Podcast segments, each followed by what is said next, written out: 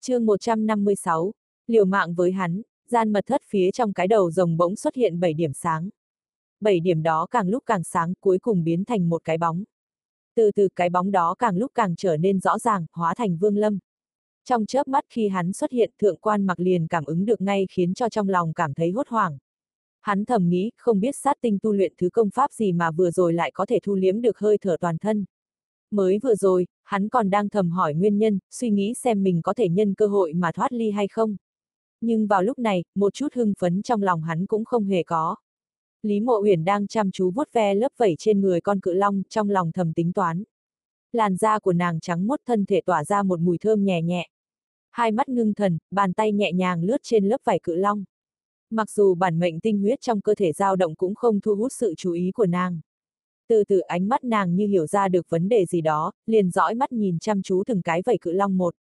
Vương Lâm xuất hiện tại chỗ bế quan, khoanh chân ngồi xuống cầm lấy túi chữ vật. Từ đầu tới giờ tất cả đám tu sĩ kết đan kỳ bị hắn giết, sau đó đồ vật của họ cùng được gom hết vào đây. Bây giờ, có thời gian, hắn mới kiểm tra một chút. Trong số đó có rất nhiều phi kiếm và pháp bảo. Chỉ có điều, mấy thứ đó cũng không khiến Vương Lâm để ý lắm bằng một cái họa trục nằm lẫn trong số đó. Cuộn tranh dài hơn hai thước bên trên có chút linh lực dao động. Vương Lâm nhớ rằng cái này là do hắn lấy được trên người một vị tu sĩ kết đan kỳ. Lúc đó, đối phương đã mở ra được một nửa, nhưng đáng tiếc cực cảnh thần thức của Vương Lâm lại chẳng phân biệt một ai.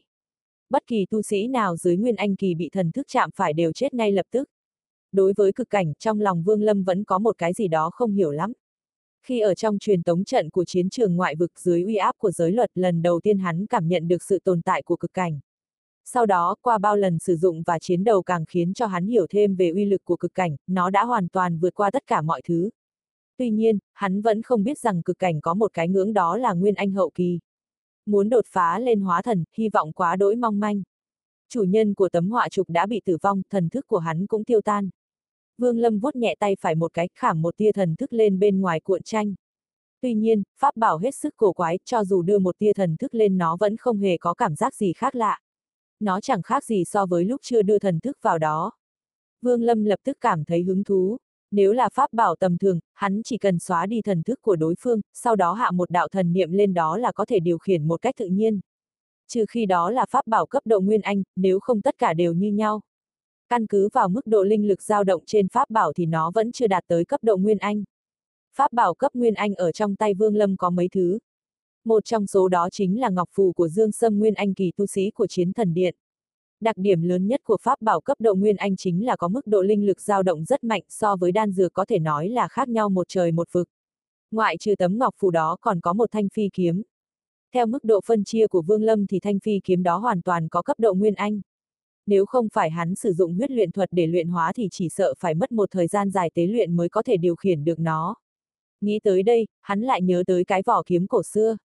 Có nó phối hợp là có thể gia tăng thêm uy lực của phi kiếm. Cái vỏ kiếm này, tư đồ nam từng nói là hắn cũng không thể dò xét được nó.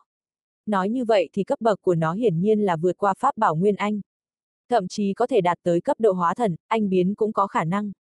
Dù sao, một cái pháp bảo có thể khiến cho tư đồ nam không nhận ra được cũng chẳng có nhiều lắm. Vương Lâm thầm than một tiếng. Đáng tiếc pháp bảo trong túi chữ vật bị đằng hóa nguyên bóp nát. Ánh mắt Vương Lâm chợt lóe lên, thầm kêu không đúng, nếu vỏ kiếm kia thực sự là một loại bảo bối như vậy thì bằng vào tu vi nguyên anh kỳ của đằng hòa nguyên không thể phá hủy được nó. Mà nếu không thể phá hủy thì vỏ kiếm đó đang nằm ở đâu? Hai mắt vương lâm chớp chớp, sau khi buông cuộn tranh xuống liền đứng dậy, đi đi lại lại vài vòng, hắn lấy một cái túi chữ vật có đựng một số loại tài liệu cấp thấp. Linh lực lưu chuyển lên hai ngón tay, hắn bóp nhẹ một cái túi chữ vật hóa thành bụi phấn, bay lả tả trong không trung. Ánh mắt Vương Lâm hết sức nghiêm túc nhìn chằm chằm vào quá trình túi chữ vật bị bóp thành bột.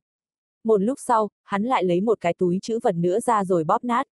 Liên tục phá hủy mấy cái túi, ánh mắt Vương Lâm có chút thay đổi. Mặc dù túi chữ vật bị hủy, nhưng những đồ vật bên trong vẫn còn nguyên.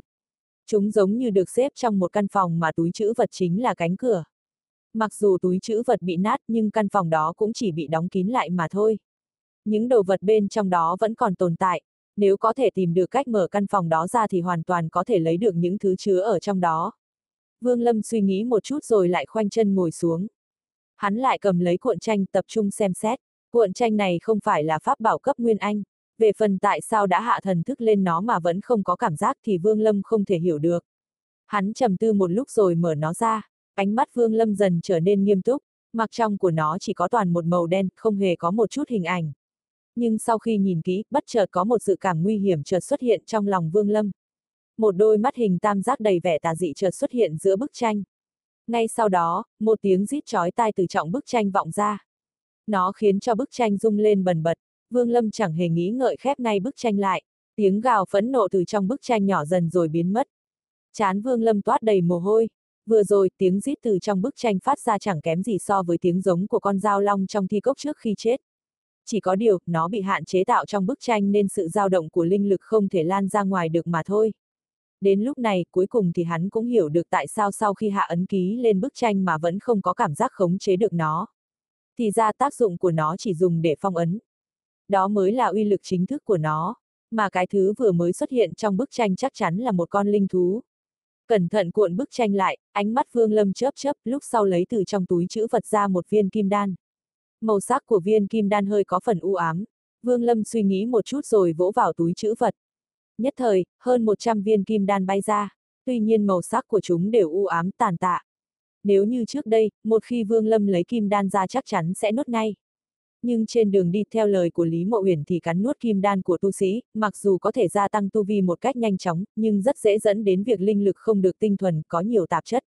Vì thế khiến cho hơi thở trong cơ thể rối loạn, thậm chí linh lực của một số kim đan lại có thuộc tính khác nhau.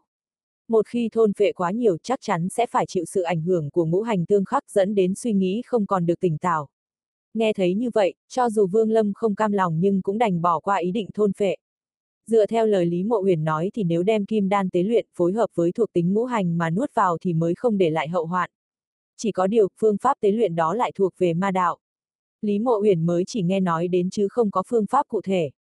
Vương Lâm suy nghĩ một chút rồi thu tất cả số kim đan vào trong một túi chữ vật rồi cất đi. Để sau này tìm được phương pháp phối hợp rồi sử dụng cũng được. Sau đó, Vương Lâm lại lấy long cân ra, phất tay một cái, ma đầu ẩn nấp bên trong liền bị hất ra ngoài. Sau khi bay một vòng giữa không trung, ánh mắt của nó có vẻ tủi thân nhìn Vương Lâm.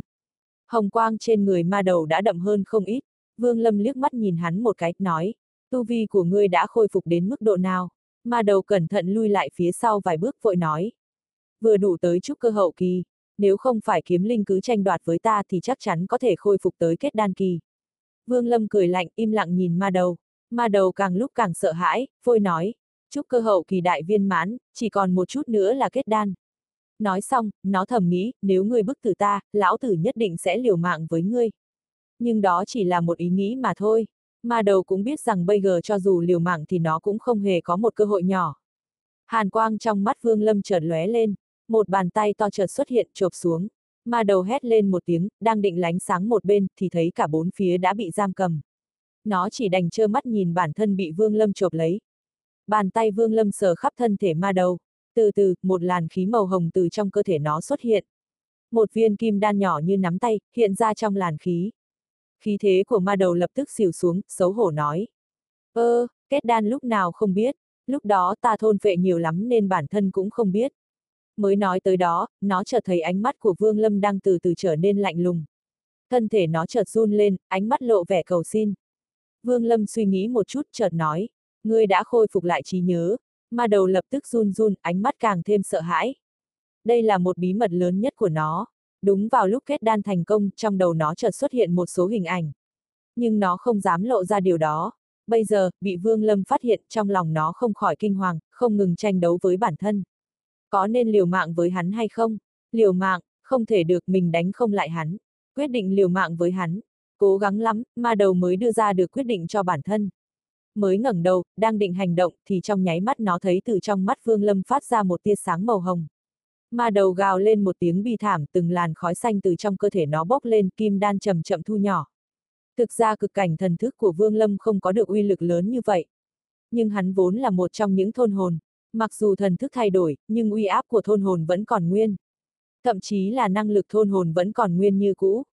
Vì vậy mà năng lực của hắn chính là thiên địch của ma đầu. Sau khi ma đầu gào lên mấy tiếng bi thảm, Vương Lâm liền thu hồi thần thức lại. Ma đầu uể oải, loạn choạng đứng một bên, trên đời này có lẽ hắn chẳng sợ một kẻ nào, ngoại trừ Vương Lâm. Vừa rồi, nếu đối phương duy trì thêm nửa nén nhang nữa thì kim đan mà hắn mới kết được cũng sẽ vỡ vụn. Thôn phệ bao nhiêu hồn phách thì nhả ra đây cho ta. Vương Lâm nói một cách hết sức thản nhiên.